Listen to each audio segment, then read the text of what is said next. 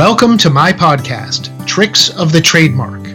This is Erik Pelton with another podcast episode in which I share advice and experience based on my 20 years of working with clients around the world to protect and strengthen their brands.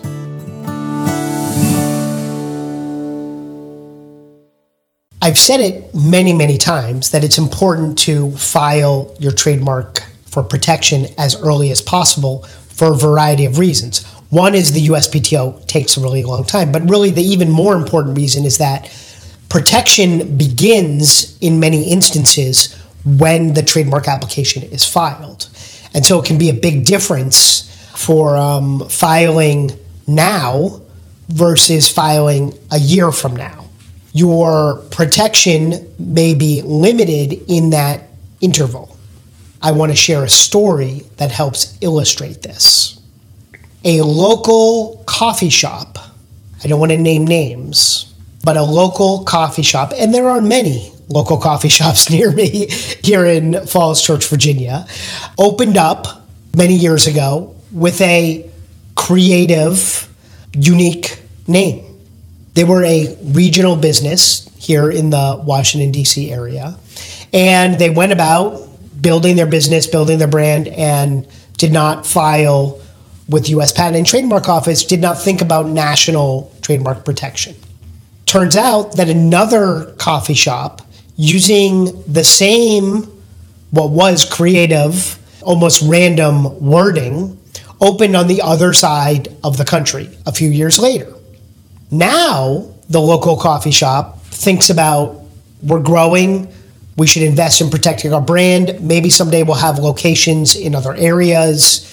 Let's look into filing at the U.S. Patent and Trademark Office. Well, the other business filed before them.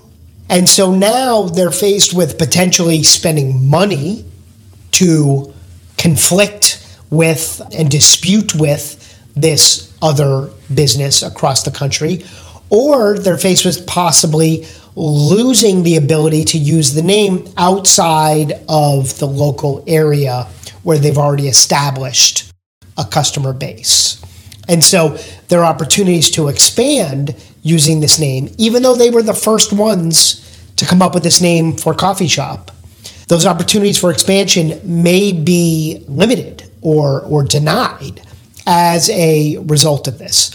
The cautionary tale is that at a minimum, the situation is now more complex, more time-consuming, and more expensive for the brand, and they very well may end up with less protection than they almost certainly would have had they filed to protect and register the trademark nationally early on when the business was launched. I don't like those kind of cautionary tales, obviously, because it's no fun for the business that's involved, but it's a tool that we can hopefully use to educate others as to why this is important and has a real impact. And any business really has the potential to grow beyond a local business. And so any business should really be thinking about filing for national trademark protection from the outset. If you want to talk about your business and your trademark protection, please connect with me at erikpelton.com. If you like and enjoy these episodes, please leave us a review, share, like, and all of those good things to help us out. You've been listening to Tricks of the Trademark with me, Erik Pelton. I've been making trademarks bloom since 1999. For more information about my trademark services, visit my website at erikpelton.com. Thanks for listening.